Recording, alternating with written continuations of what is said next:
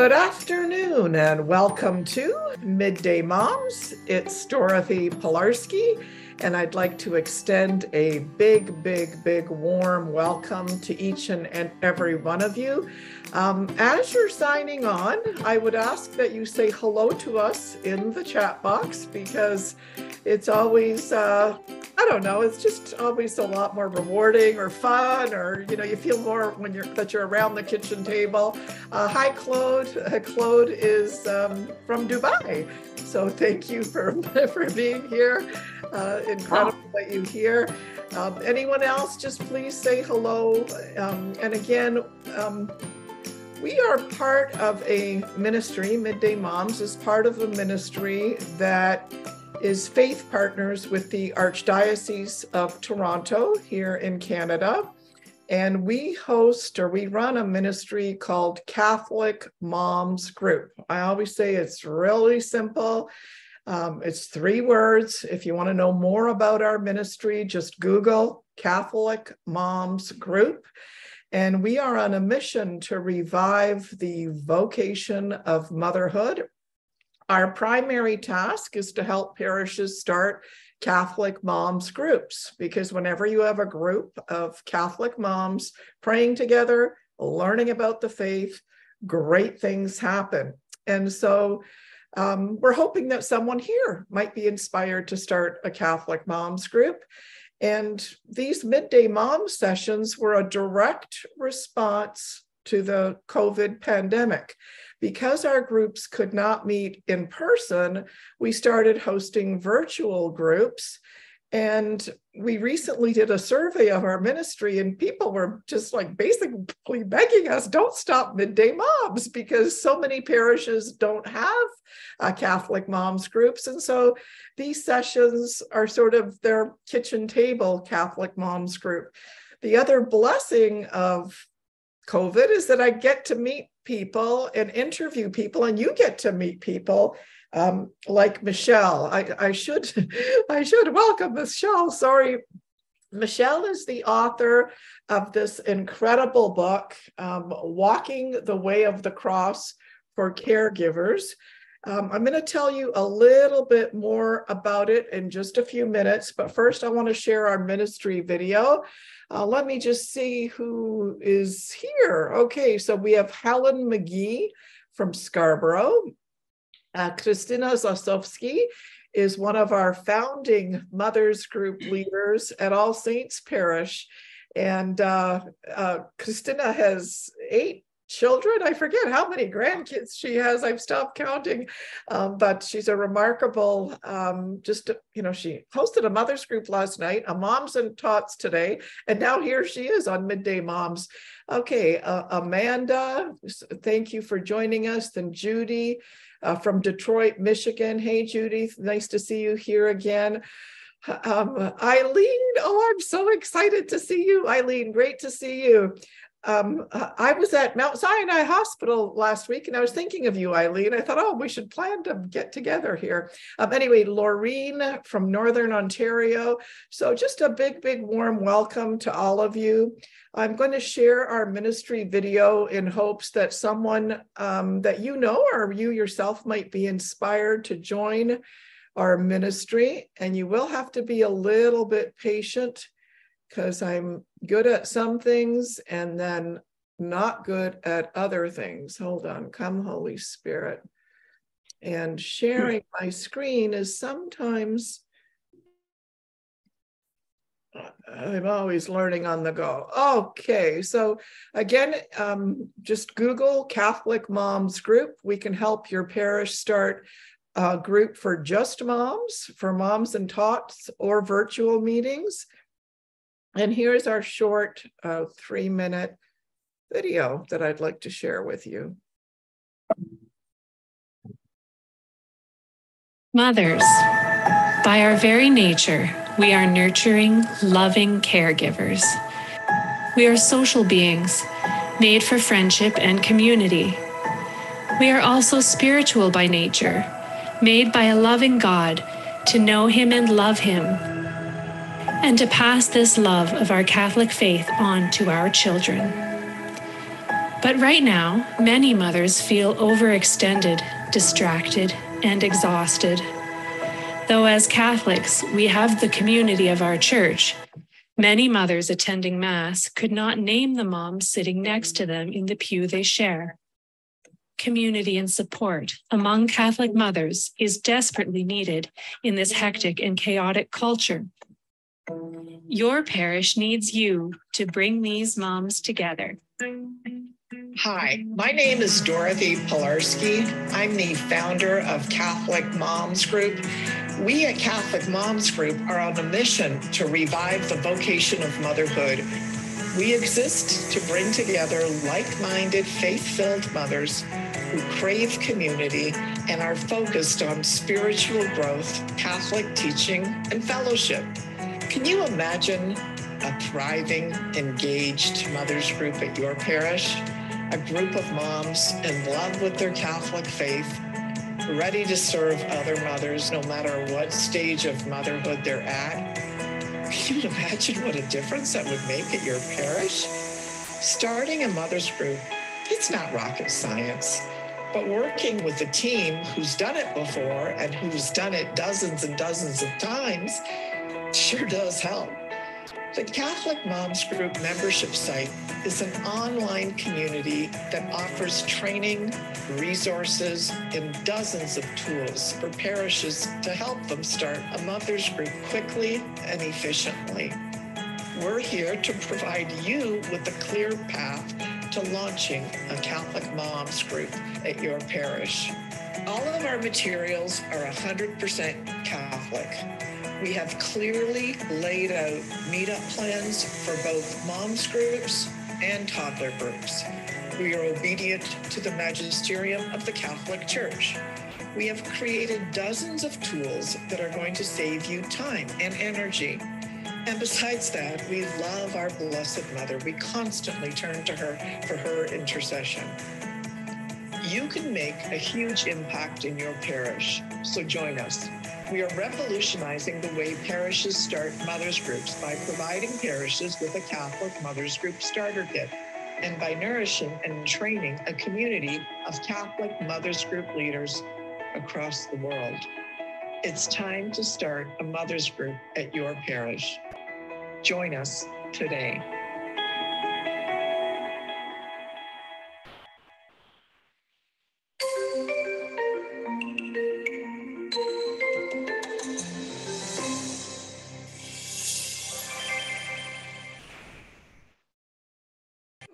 Okay. Um, again, a big warm hello to all of you.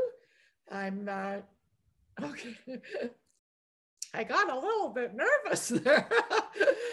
I got a little bit nervous. I thought I lost you. Um, so uh, very, very, very glad uh, to see that you're here, uh, Michelle. So uh, I want. We lost power. okay, I was like, oh my gosh. Yeah, me too. oh my gosh! So I'm glad to see you. Um, so Michelle has more than 30 years experience of journalism and communications experience as director of communications for EWTN. She's also editor in chief for the Catholic um, Standard and Times in the Archdiocese of Philadelphia. I could go on and on about her remarkable accomplishments, but what I'd prefer to do is go straight to her uh, book. Michelle, um, your, your book is called Walking the Way of Cross for Caregivers. What struck me was that this was a bit of a unique way at look at looking at caregiving can you tell me a little bit about how that idea came to you and how to, you know, that you decided to structure it that way? Sure. Well, it was one Lent um, when I was in church praying with all the other parishioners and doing the way of the cross. And I started to flash back on all the things that had happened to us over the eight year journey that um, I, my husband and I took. Um, I don't know if you were able to say it, Dorothy, but um, for the audience, he um, had three bouts of cancer. He had his leg amputated up to the hip, and he became a quadriplegic. And that happened over eight years. And so as we were going through the stations of the cross, you know, I was just getting to know that we really were walking the way of the cross, even though at the time we didn't think of it that way. But doing that, I, I wanted to share that with people because it really gives what you're going through I want to say cosmic meaning is how I describe it in the book. I mean, it, it really elevates what's happening because it, if you're you're following in the footsteps of our Savior, and very, you read the book and it will you'll see how. Yeah, and I, I do want to just um, you know mention to to moms here that uh, this book was recommended to me by a, another Catholic speaker, and she said, "Oh, I really think that you should, you know, Patti Maguire Armstrong. She's been on Midday Mom several times." And she said, I, I think you should interview, you know, Michelle about her book, Walking the Way of the Cross. And so when I got the copy of the book, I was kind of like, uh, I was like, I don't know if I want to read about the cross. That kind of sounds more like Lent. And then I was struggling a, a bit, like a lot of you know that this last year has been an extremely difficult one for me. And I was like, oh, I don't know if I want to read it. And I'm not really a caregiver. But then there was something too that was pulling me to read it. You know, there was this kind of like, I don't want to read it, but I was being pulled to read it. And I tell you, I've got to tell you that when I started reading this book, I I was, I, I, I, literally couldn't put it down because I was filled with joy. I was filled with inspiration. I fell in love with Michelle and I fell in love with her husband, Stu, which has since uh, passed away. Uh, and, you know, the book humbled me, the book edified me the book like i was like breathing it in because it was bringing me like grace after grace after grace. And i just i just thought oh my goodness this is such a this is an answer to prayer even though i didn't know that i was needing it. I, I needed it. So it's a very encouraging book. Um, how is this book different than other caregiving books you know a lot of caregiving books um, they'll give you prayers to say, which are very good. You know, I mean, that's a good thing. Or they'll talk about miracles, like this happened to us and we got this miracle. But I wanted to talk about it.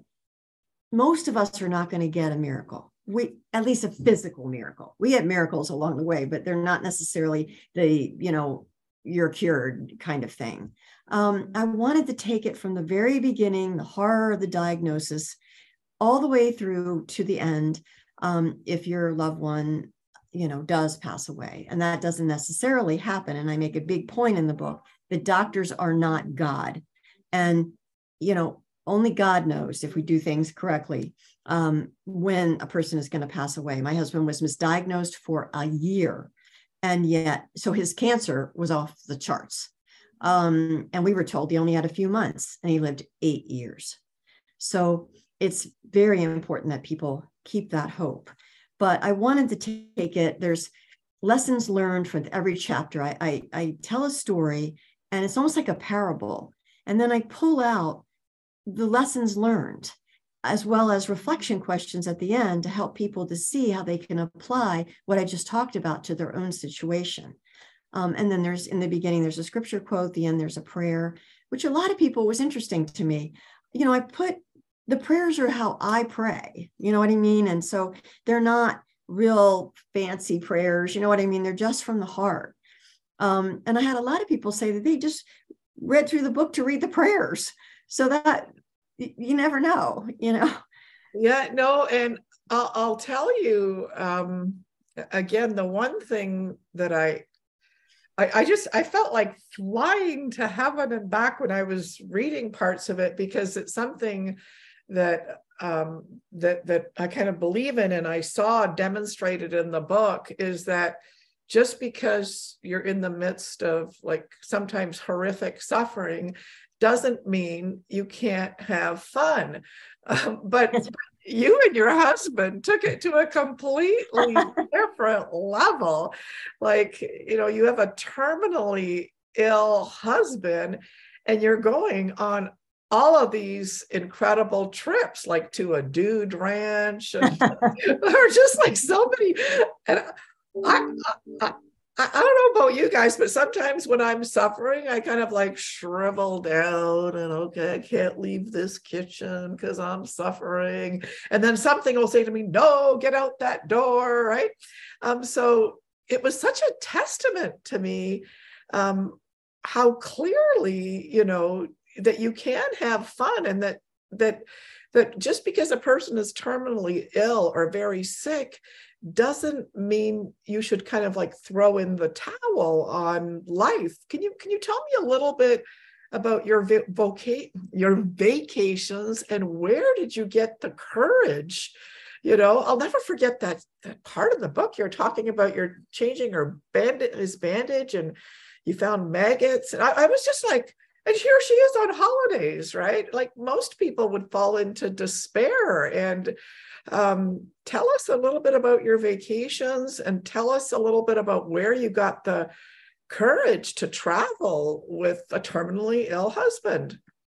Well, you know, I'm glad that you pointed that out because it is a major point of the book that your loved one isn't isn't dead yet as they say. Do you know what I mean? It's it's as long as they're alive, there's hope and there's the opportunity to create memories.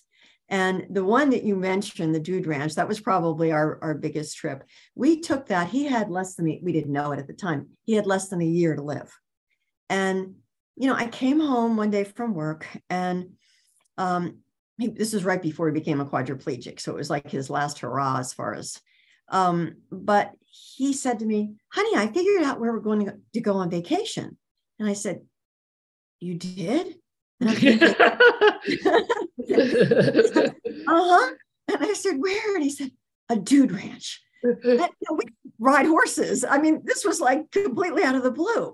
And I'm thinking, well, how is he going to get his leg? It was like three times the size that it should have been because it was filled with cancer. And I mean, he could not walk very well. And I mean, there was a lot wrong. Okay. Um, but I looked at his face and I saw just his joy. And I thought, you know what? If he dies doing this, he'll die happy. So I just looked at him and I said, okay. And he said, okay. And I said, sure, let's do it. so much fun planning it. And, you know, we go to this place and I don't sugarcoat it. See, I, I tell it because I want people to see could he get up on the, he only probably took two rides and not very far. Okay. I mean, he didn't, but we met, but we did things like um, we visited the Bighorn Sheep Museum. This was in Wyoming. And I mean, we had, um, you know, little uh, dinners or whatever where we looked at the newspaper and we would see uh, news about uh, range wars that you know you thought only happened in uh, the movies um, and we just there was all these little fun things the the uh, owner of the dude ranch took us one day in her jeep and we went all up into the mountains. And she took us out to where there was a chuck wagon dinner where everybody else was. And they had set up chairs where we could sit down and they brought the food to us. And it was so sweet. And uh, it wasn't the vacation that you would have planned but it was the vacation of a lifetime. I mean that memory is so dear to me. And stu said to me later he goes honey i can be sick anywhere. And that him saying that, there was a woman that read the book and she wrote to me and she said, We were invited to um, go to a birthday party for one of our relatives at a winery. And she said, You know, she thought it sounded so fun, but she's like, Well, we can't do that because my husband, you know, he has cancer. He's really sick.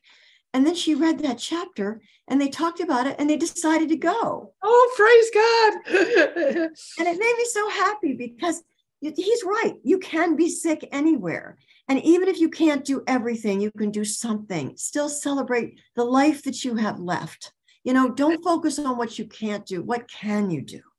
Yeah, and I, am gonna, I'm gonna just just you know backtrack a, a little bit because there was also something that struck me at the beginning of your book, like there were so many things that struck me that I could probably talk to you for a couple of days about it, but I guess you probably don't want that.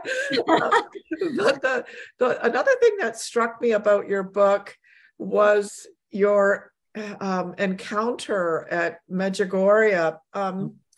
I've had many, many, many people kind of try to get me to go to Medjugorje. Someone even offered to pay for my trip to go. Wow. To but because I have I have a, I have a lot of health issues and I don't talk about them publicly because you know I don't want to burden people. But because of those health issues, I'm always kind of like nervous not to go without my husband, or I'm nervous to go to Medjugorje, or you know. And, and now I'm thinking, oh, Pilarski, you know, um, can you tell me a little bit about your encounter in Medjugorje? I sure can. Well, you know, at the beginning of the book, I kind of give a little synopsis of our faith journey. And um, I was, I call myself a cafeteria Catholic because that's what I was back then. I would have been very indignant if you had called me that.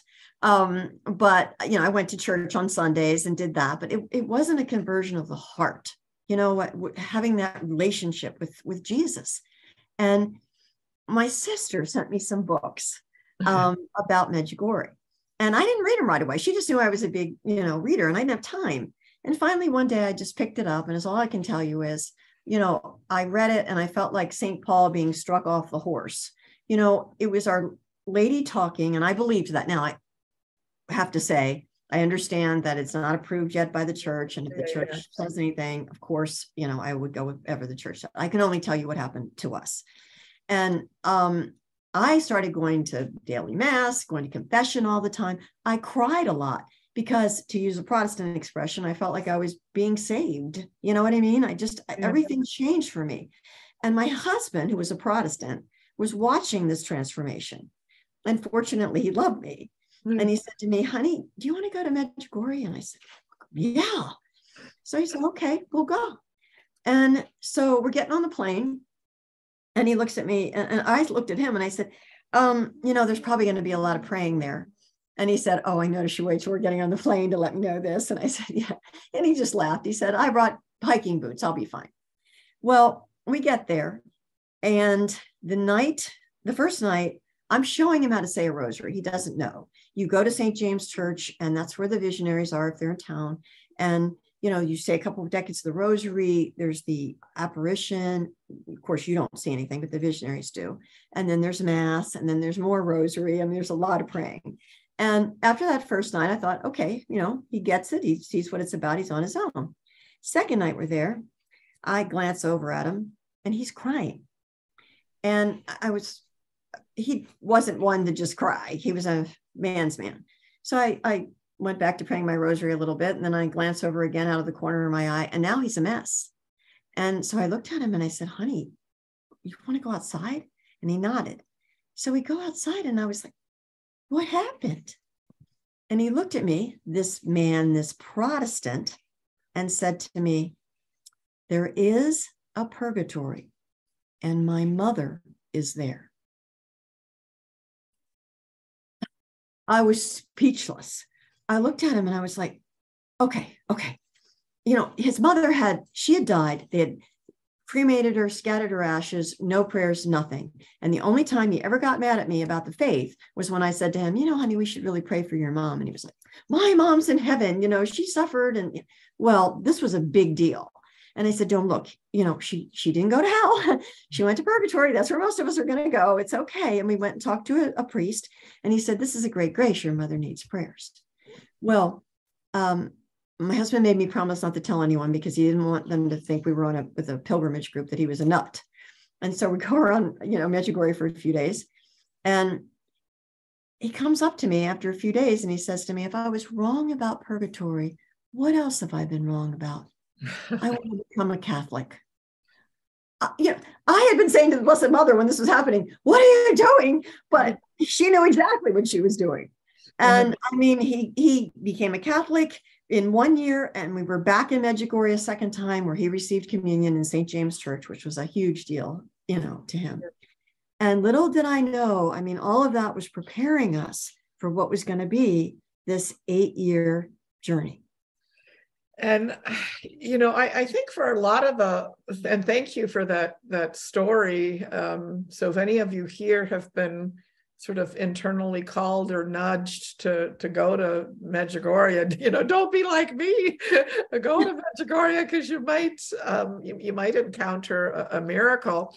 Um, I know that a lot of you know moms that are watching here today that you know some moms themselves are caregivers they're taking care of you know their parents while taking care of their own kids while taking care of their grandkids um, others that have joined us today they themselves um, are the stews right? They themselves are sick and they themselves need to be taken care of.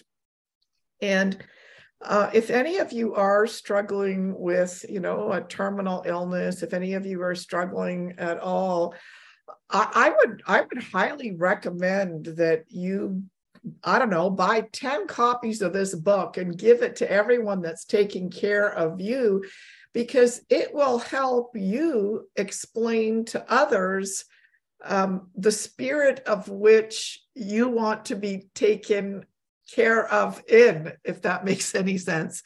Um, eh, because you know the the the older that I get, and you know with with euthanasia being legal here in Canada now, um, people like this book is needed now more than ever. Um, I have a, I have a, it, like I'm going to say it again and again. I, I keep on thinking that each of us should buy this book and give it to our parish priest. And I'll, I'll tell you why. And this is a short story, but it's a powerful one.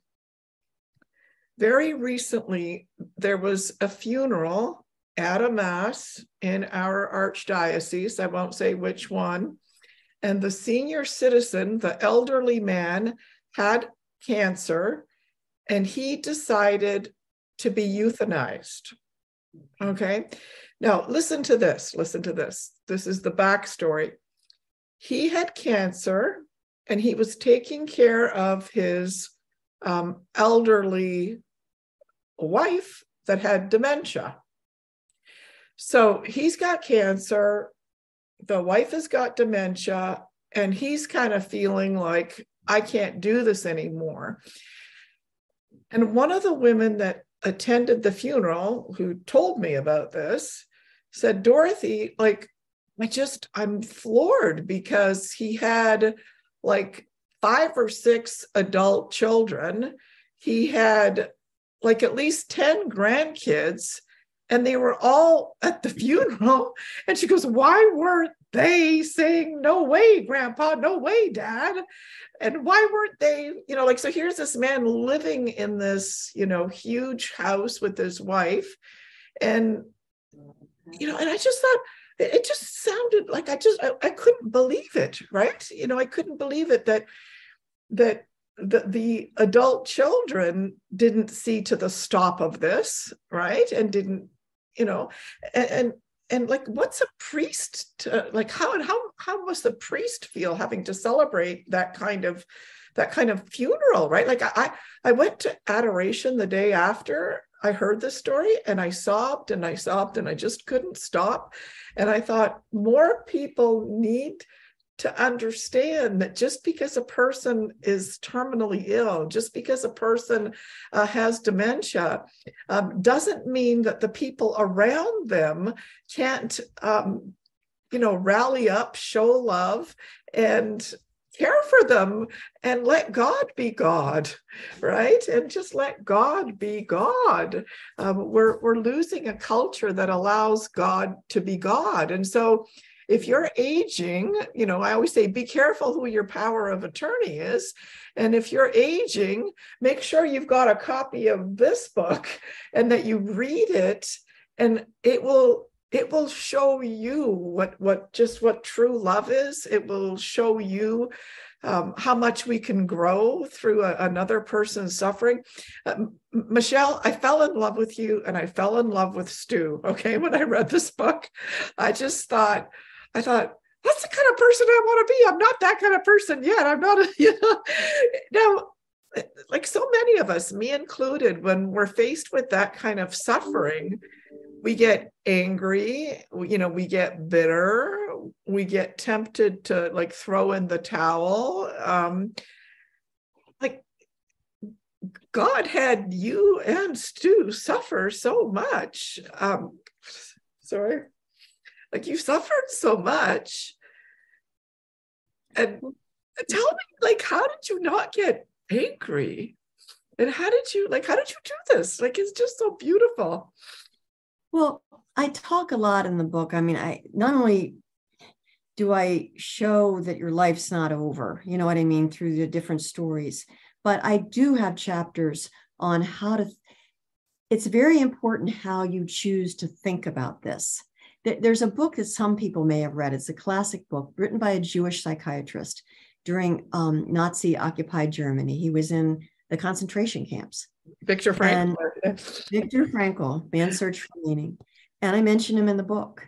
And I say the one thing that I got out of that was that he said they could take everything away from me, and they did, but they couldn't take away how I chose to think about it. And that is key because, first of all, you have to make the decision I love this person, I'm all in. And you're not going to do it yourself. And I want to emphasize this, I cannot say it enough. This was not wonderful me. This was wonderful God. If you ask, you will get the grace. And I don't mean that you need to spend hours on your knees begging God for help. I mean, even the, the slightest turning of, of you, uh, the slightest inward turning towards Him. Uh, I, I tell the story about my husband lying in the bedroom, he was waiting for me to come in and wrap his cancer filled leg and it was filled with uh, just oozing and and I mean the cancer was outside of the leg okay? I mean it was awful it smelled. And humanly I did not want to go in there and do that.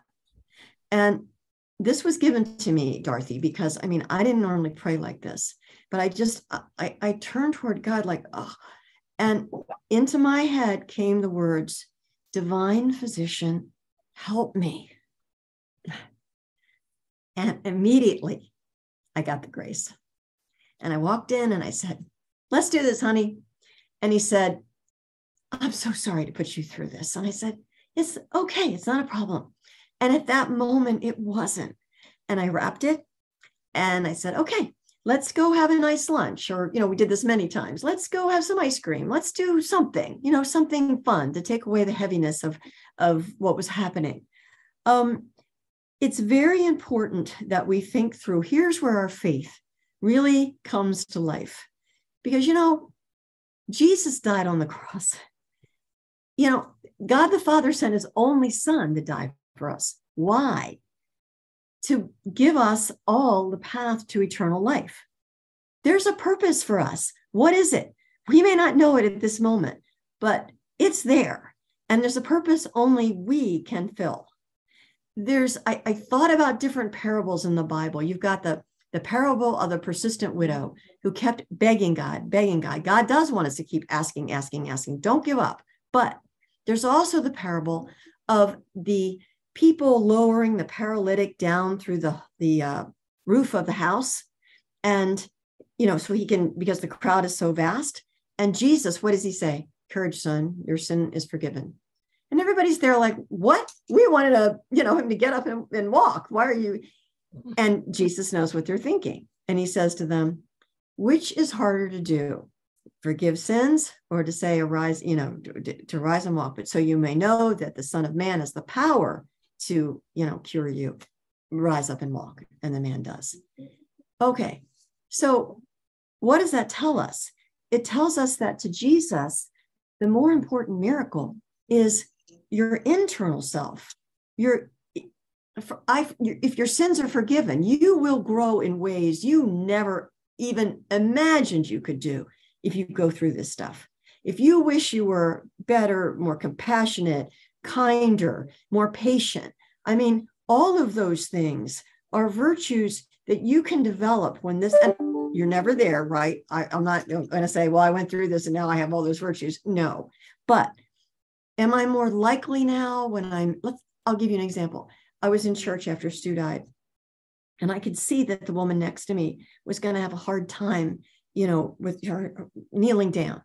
so when it came time, you know, to do that, she started to do that kind of lean forward. And I, I just put my hand out and I was like, it's okay. And she looked at me, you know, really? And I said, yeah, because I saw what I might not have seen before. Do I always see things? No, I'm not perfect, but I'm more likely to see them. And so that's the kind of stuff that I, I, I try to bring out. Um, the other point is, you know, we talked about the big dude ranch vacation, but there's also those little memories, and they're not so little, where you get a chance to talk in ways that you maybe never did in the past.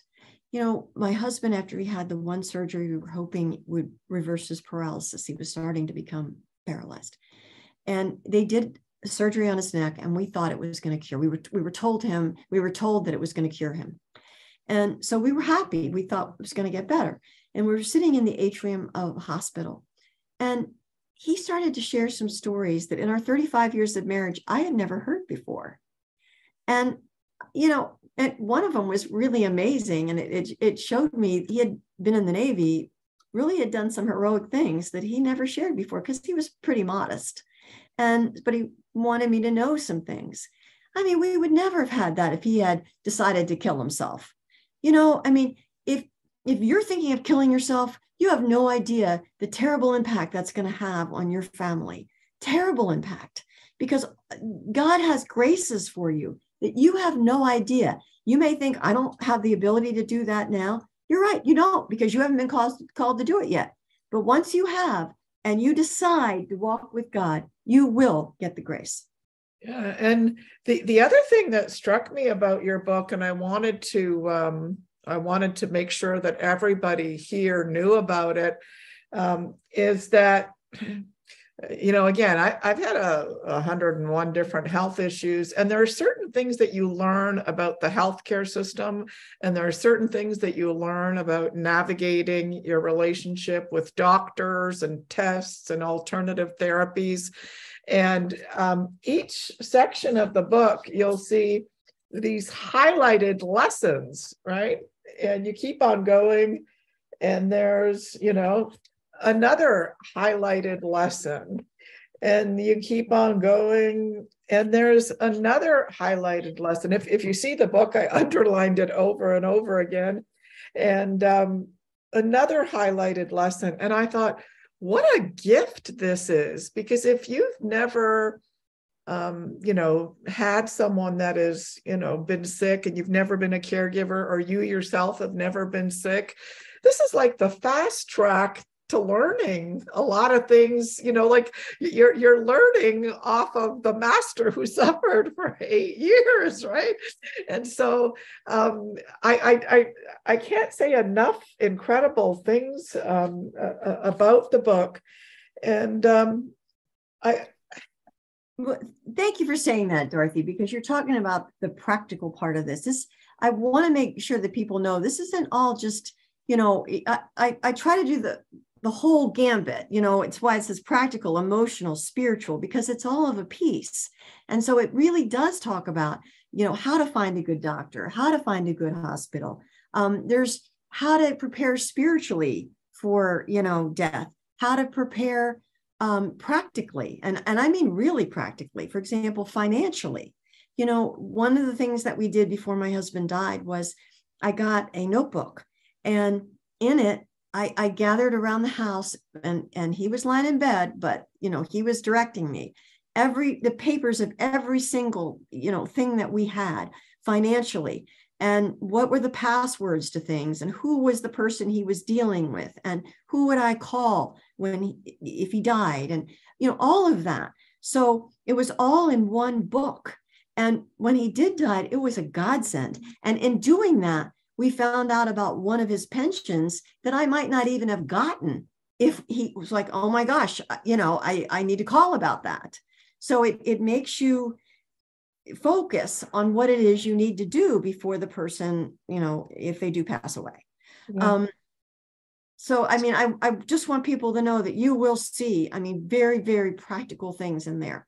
You know, even ways to save money when you're traveling and, and ways to have fun when you're going. We went back and forth, back and forth to MD Anderson. I mean, these these huge rides. And after a while, you're so weary, you know. How do you make it put some fun into it? That's important.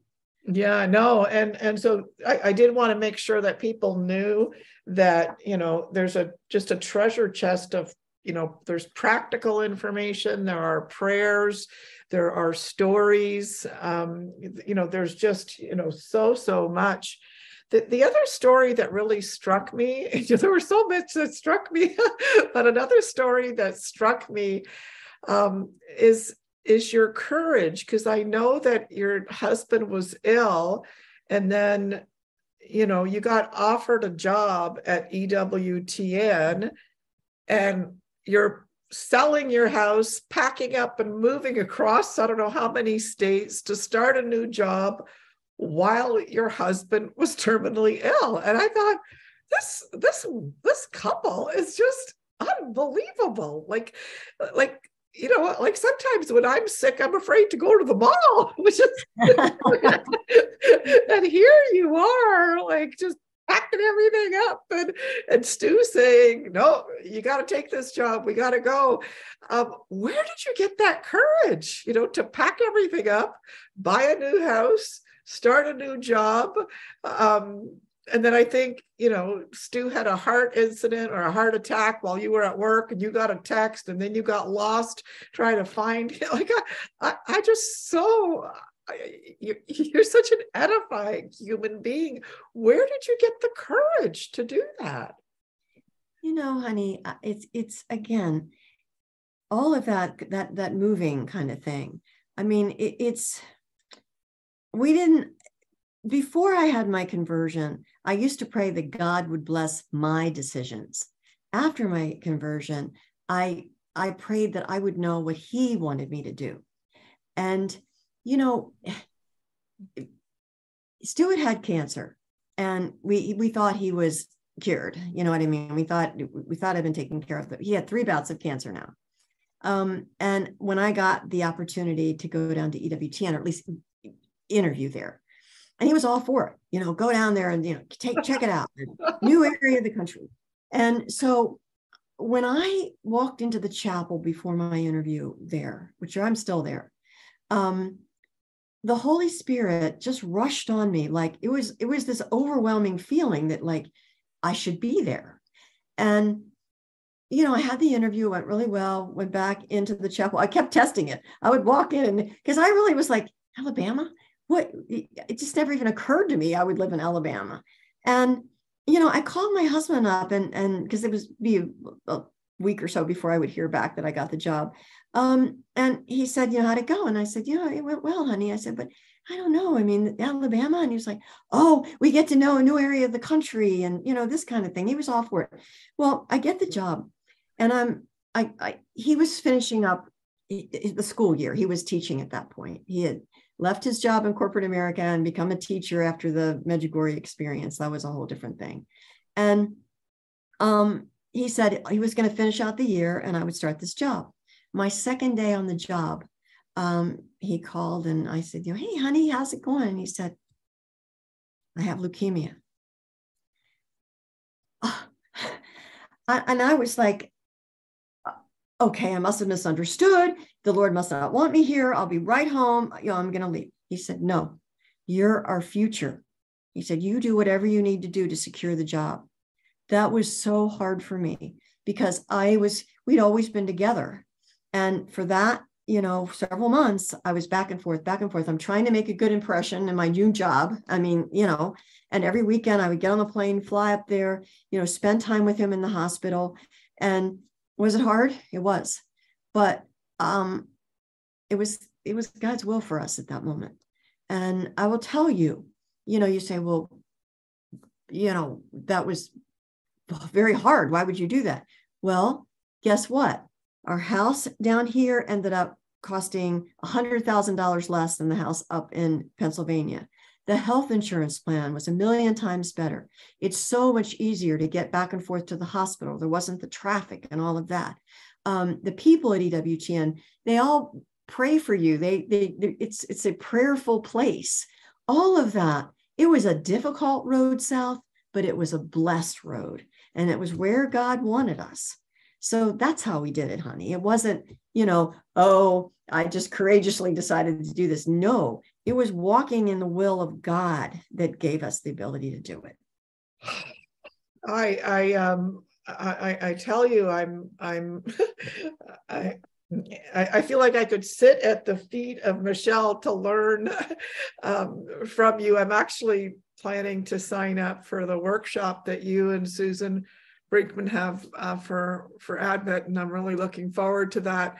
Um, now, I, I, do have to say um, just something about your husband um, because like you mentioned that you know he was a you know he was a big man you mentioned that um, you know, he had an incredible sense of humor, and I, I, I, I just I fell in love with your husband. I thought, what a holy soul. And you know just for those of you that haven't read the book and if you haven't i'm encouraging you again to get it walking the way of the cross for caregivers how to cope practically emotionally spiritually by michelle uh, uh, johnson. At one point in the book, he said he was going in to get his um, leg amputated, and he was saying to Michelle, "Oh, I'm going to do a YouTube video of before and after, one with my leg and then one without." Like I was just like, "What a sense!" Like that's supernatural humor, you know. It's supernatural humor.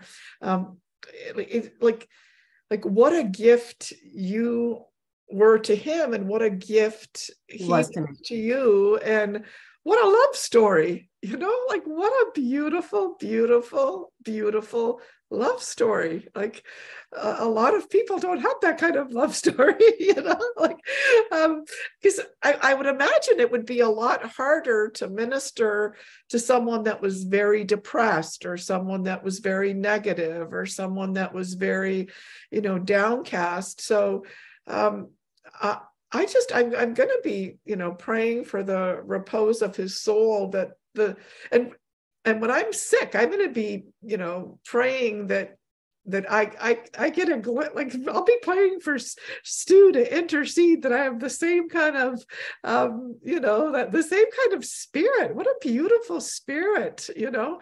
What a beautiful spirit. Now the other day too i'm going to be straight up honest with you here michelle.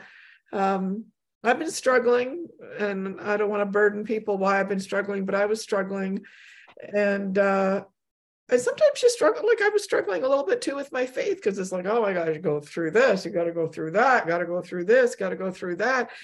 And then I, I read your book and I kind of thought, okay, I ain't been through nothing. and then I read your book and the other thing that struck me, because like sometimes I'll wake up in the morning and I kind of, I, I just feel like I've lost the battle before I started the day because it's been a remarkably tough year.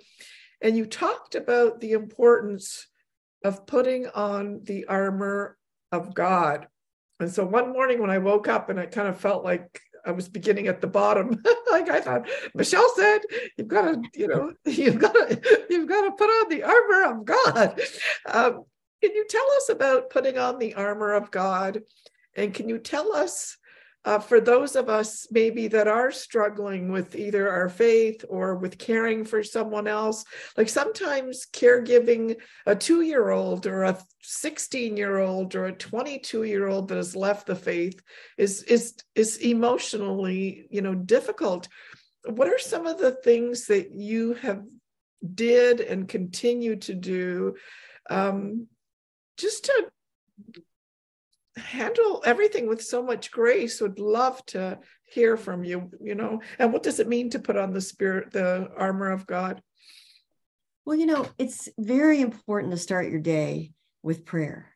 Now sometimes you know that can be difficult if an emergency happens like you know immediately but like that divine physician help me it doesn't need to be you know a huge amount of time. You need to ask God to be with you, and He's always with you to let you know that He is. You know what I mean? To, to, to, to put yourself with Him and to know you're going to walk the day with Him. Um, one of the things that I did that helped me um, was journal. And I was taught to do it a different way than most people, I think. Um, I didn't think I was praying that well. And so I'm a writer, you know what I mean? So I sat down and I, I started to write my feelings down about what was happening, whatever happened that day. And then I was told to just say a little prayer and then write down what I think God would be telling me. I'm going to tell you some of the things that I started writing were just amazing, you know, and I, I, I really feel like the Holy Spirit was guiding me. I mean, it was like it was so kind and so gentle and so, you know, just really good to hear and it and it and it bolstered me you know many a time when i would get myself into a you know a funk over something and and i would get scared about something or you know whatever it was. Um it's really important to have that touchstone because my sister god rest her soul she died a few years ago younger than me even um but she would actually get up. There's a passage in the Bible that talk, talks about, you know, putting on the helmet, uh, you know, the breastplate of righteousness, the belt of tr- truth, and you know, shoes of peace. She would actually do that every morning, physically. She would she would mime doing it, and you know, she was one of the holiest people I ever met. Um, you know, there's making sure that you have the sacraments because if I can't tell you how important that is um, communion, especially for you, um, for your loved one, if they are getting near the end, the apostolic blessing or apostolic pardon, as they call it, which not only forgives sin, but the temporal punishment due to sin. Very, very important to get done be, in addition to the last rites. Most every priest can do that, but in my experience, none of them do unless you ask. Um, but that's it. I mean, it isn't a real complicated you know people think there's this huge formula. The formula really is our lady. When she she appears in medjugorje she says to them say the rosary. You know my, my husband's favorite prayer was the uh, divine mercy chaplet. And i will tell you something. It was his favorite prayer. I'm a secular carmelite. My husband died july 16th which is the feast of our lady of mount carmel. And he died at 3 p.m which was my the hour divine mercy I mean, you know, it shows that heaven rewards you for these little things that you think, big deal, I'm saying the rosary, big deal, I'm saying the Divine Mercy Chaplet. It's a big deal to God. and, you know, we can turn, I, I mentioned in the book, I had to make all kinds of decisions so quickly when my husband's leg was amputated because we didn't really realize we were going to have to have the house be ADA compliant before he could come home. He wouldn't be able to do anything. And I had to make decisions about all kinds of things. And I remember I wrote in the book Does God care about what color we paint the bathroom? He does if you ask him. And so that's the thing. I mean, just ask. It's not complicated, but but you got to do it, you know, and and you've got to the more you do it and the more you see things work out, the more your trust increases. And the more you start to see, you know, I didn't ask about that. I, I, I recently heard a story that was amazing. Um, and someone told me this where a man was so mad at God because he had gotten this surgery. He was going blind and it was a uh, experimental surgery and he went for it and it, he was had the blinders on, you know, the wrap bandages for quite a while. They took him off and he was completely blind before he could at least see shadows. And he was so bitter and he was so angry and he was railing at God. And then he heard God say, Did you ask me if you should have that surgery? And he said, No, I didn't. And I mean, it's that little turn to him. Just just ask and then trust. And then trust that whatever happens, he's going to be with you in it. What this taught me this whole eight years was that, you know, now I'm alone and it was scary but I, I'm never alone because I always have him with me. And as long as I remember to say, help me, you know, what do I do? I don't know where to, I don't know how to do this. I can't tell you the number of things. It'll be in the next book that I turn to him. I, I'm not good with money, terrible at money. And, you know, he helped me find the people that I needed. Ask mm. and you shall receive. Yeah, um, I, I do have to ask you. I know, like, taken. I'm sorry, I've taken so much of your time, but I was I was just so much looking forward to meeting you. I wish I could just, you know, give you a hug. Went to adoration this morning, praying for um, our time together today. Um, you know, you've had a number of different losses. You know, your dad died suddenly early on. And then a few years after your husband passed away, you lost your sister. And most recently, your mom's passed away. Um, how did what you went through with your husband help you with these other losses? And I think, you know, some of the moms, you know, some of the ladies, you know, were at different stages. And I think last week or the week before, I went to two viewings, two funerals, and my husband was saying, like, Dorothy, that's going to happen more often now. So don't act so surprised. We're entering into this kind of next stage of uh, of life. And um, how did that that that experience with your husband help you with some of these other losses? And how do how do you kind of view this next stage of life where like these losses seem to be imminent and more of them like on the horizon, right? Um, well, you know, it, it does, you do learn that uh, there's that saying, what doesn't kill you makes you stronger. I mean, you do get stronger. Um, you you learn a lot about what to do. I mean, this book uh, was helpful even to me writing it all down because um, at one point we had to uh, do some things with my mom, and we didn't know you know who what a good uh, hospice or you know caregiving type thing where to go. And i remembered the best advice i ever got was from my hairdresser. And i said to um, you know my sister and my, my brother-in-law who lived with my mom um, you know ask her hairdresser for a recommendation. And she, she had the perfect one and it was somebody that my mom actually my mom had dementia so she but it was somebody that my mom had actually known and loved and we didn't even know that. And you know so many things when people ask me things i can flash back like um, in my carmelite group somebody said oh my gosh you know so and so has to go into a nursing home because she needs rehab and i started you know does anybody know a good one? And I, I started to answer and then i went wait that's wrong.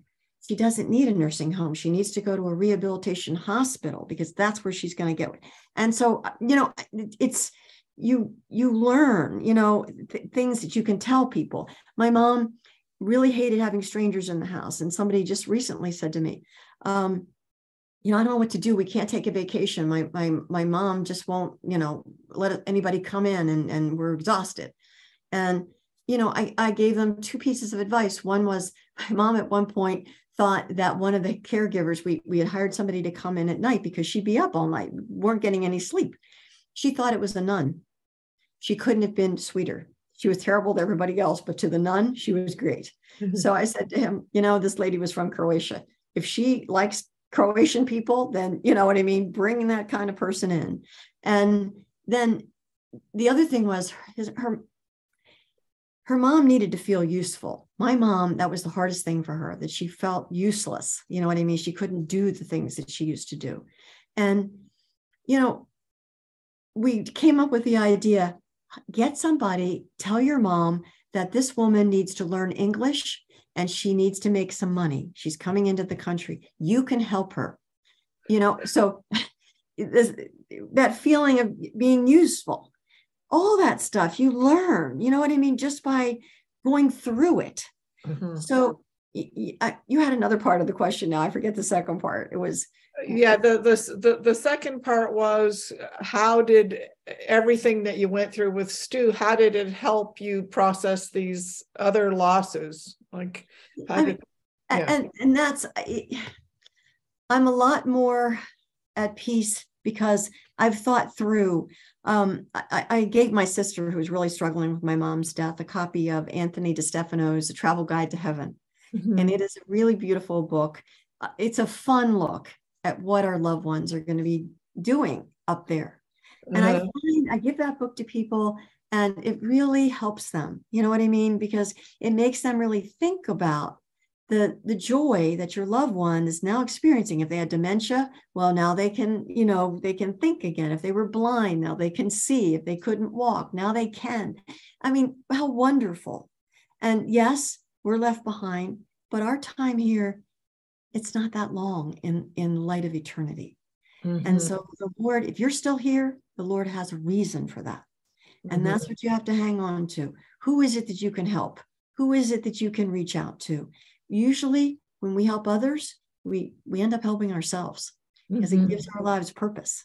That's so so beautiful. Um, so uh, so just to kind of wrap up for the uh, people that are caregiving, some suggestions um, is to definitely be, um, you know, to say your morning prayers is, you know, mm-hmm. very, very important. Another thing that would be important is to, you know, do some journaling. Um, the other thing too that uh, you know it, it, that something that's helped me is i know that there are people that when i'm in their company it refreshes my spirit right and so yes. yeah yes yes because you know what there's a chapter in the book about hope and mm-hmm. one of the things I used to think everybody knows what faith is, you kind of know what love is, but hope, what is that? I used to think everybody had that. It's not true. You know what I mean? And at mm-hmm. one point, I started to lose my hope. And I remember I called up a friend who had said to me, you know, call me anytime. I, I she had gone through it. Mm-hmm. And I don't uh, not want to call people up, you know, just like you. I don't want to burden them. But I was feeling so badly that I picked up the phone when I thought I was together and I called her. And as soon as she answered, I burst into tears. And I was horrified. I was like, oh no. But in sharing that with somebody who understands, not just anybody, because people can be cruel. If they, yeah. I, I don't want platitudes. You know what I mean? She understood. And just in sharing that and talking to her, I felt my hope being restored. When, when I heard my husband's leg was going to be amputated, I was uh, so scared. Mm-hmm. And, you know, I was I had to be strong in the hospital when I heard that. You know, I wanted to my husband to know uh, it's okay, it's okay. But when I left, I was freaking out. And I called my mom and I in telling her, I said, "Mom, I'm so scared." And she said, "Honey, what are you afraid of?" And I said, "I don't understand how he's going to be able to sit. You know, he was having his leg amputated up to the hip." In in saying that, it sounds dumb now, but I felt the fear drain out of me it it does. Sharing it with somebody who understands and who doesn't judge you. That mm-hmm. is so key so key.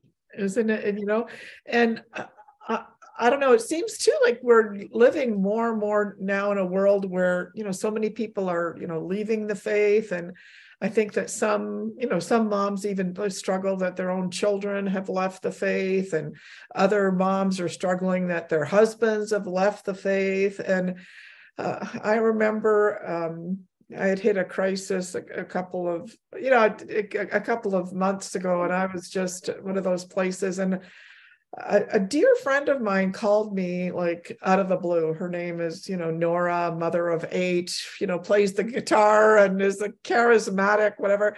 Hadn't seen her in a long time. And we just sat in my car, uh, you know, went to Tim Hortons through a drive through. And I just released everything that was in me because I know she's just like a good holy soul.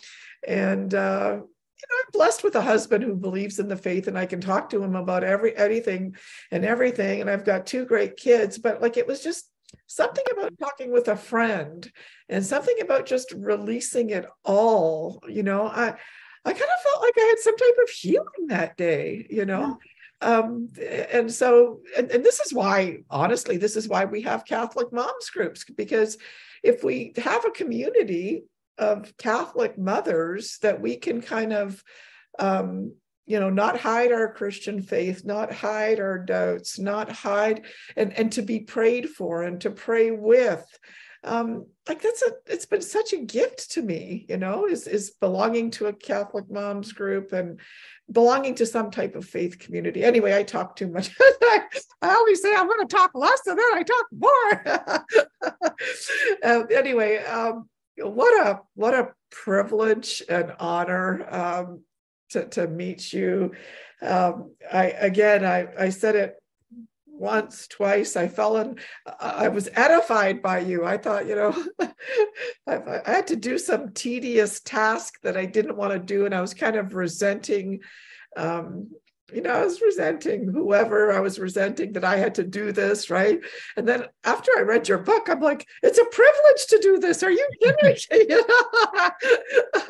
I'm like, this is like one millionth of what Michelle did. So you really, you just inspired me so much. I can't tell you how much you inspired me. And um, and you know, you, you gave me the kind of I don't know what the word is, but the grace to strive to like for holiness, right? Because like sometimes we think, oh, I'm holy enough, I'm mad at you, boof, right? but it's like, no, no, no, you got to dig deeper, Dorothy. Um, and again, honestly, that's what I have loved about our ministry, Catholic Moms Group, is I have met so many incredible women like yourself that I would have never met being you know stuck in i was going to say corporate america but it was corporate canada. Um, so it's just been such a grace. Thank you for your yes. Um, thank you for you know taking the time to write the book. Um, thank you for all of the hard work that you did with your husband. Like you know, thank you for everything that you did. It's going to be a light to so many uh, women. It's going to be a light and hopefully to men too. But um, just thank you, thank you, thank you, thank you, and thank you for writing it because this is gonna this is gonna shorten the learning curve, and and I really hope that this becomes a part of every single caregiving workshop and I'm, I'm, hoping that you'll host some caregiving workshops too but uh, maybe that could be one of your courses with susan right? Um, well i do have I, I will be doing some things with susan. I do have a website caregiversofthecross.com oh okay good good good. And and you can do and i have a facebook group caregivers of the cross okay? Okay. um, and, and, you can buy the book um from amazon or EWTN Religious Catalog. So okay, so what what's the name of the Facebook group? Because I think some people here might want to join it.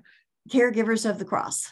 Caregivers of the Cross. Okay, and um, okay, so just some comments here, Michelle. Thank you for your sharing and inspiration and encouragement. Thank you, Dorothy. God bless you, Bertha. So thank you, thank you, Allison. Thank you, Judith. Um, uh, Helen, uh, Helen McGee is also she's I, I, don't know whether she works with the archdiocese but she's pointing out she's given us a link here. Archdiocese of toronto horizons of hope an e-toolkit for parishes on palliative care. Um, helen i'm not sure whether you're with the archdiocese of toronto but if you are please add that book to add this book to that toolkit um, and if you know, if a bunch of people send me different resources, so I can sort of uh, create an email and send it out to our email distribution with all these uh, resources. Let me just see at the end there. Okay, so um, yeah, so anyway, I always like to end with a song, and it goes something like this. I'm so glad we had this time together just to have a laugh and sing a song. Seems we just get started, and before you know it, comes a time we have to say so long. Mwah, mwah, mwah. Mwah. Thank, so thank you. Thank you, Michelle. Thank you, everybody, for joining us. If you enjoyed it today, remember to invite people to come for our next one. And remember to tell people about our YouTube channel because we will be uploading this to our YouTube channel so anyone can watch it at any time. And uh, don't forget to get the book. It's a great gift. If you need care, give this to the people that are caring for you so you show them the gold Cadillac of caregiving. And if you're doing the caregiving and you need to be refreshed and inspired, uh, wonderful, wonderful book. Okay, thank you, everybody. Thank you, Michelle, and I hope our paths cross again, Michelle. I, um, I love you. I love your husband, and uh, you're going to touch many, many lives with this incredible book. Thank you. Bye bye. God bless. God bless. Bye bye.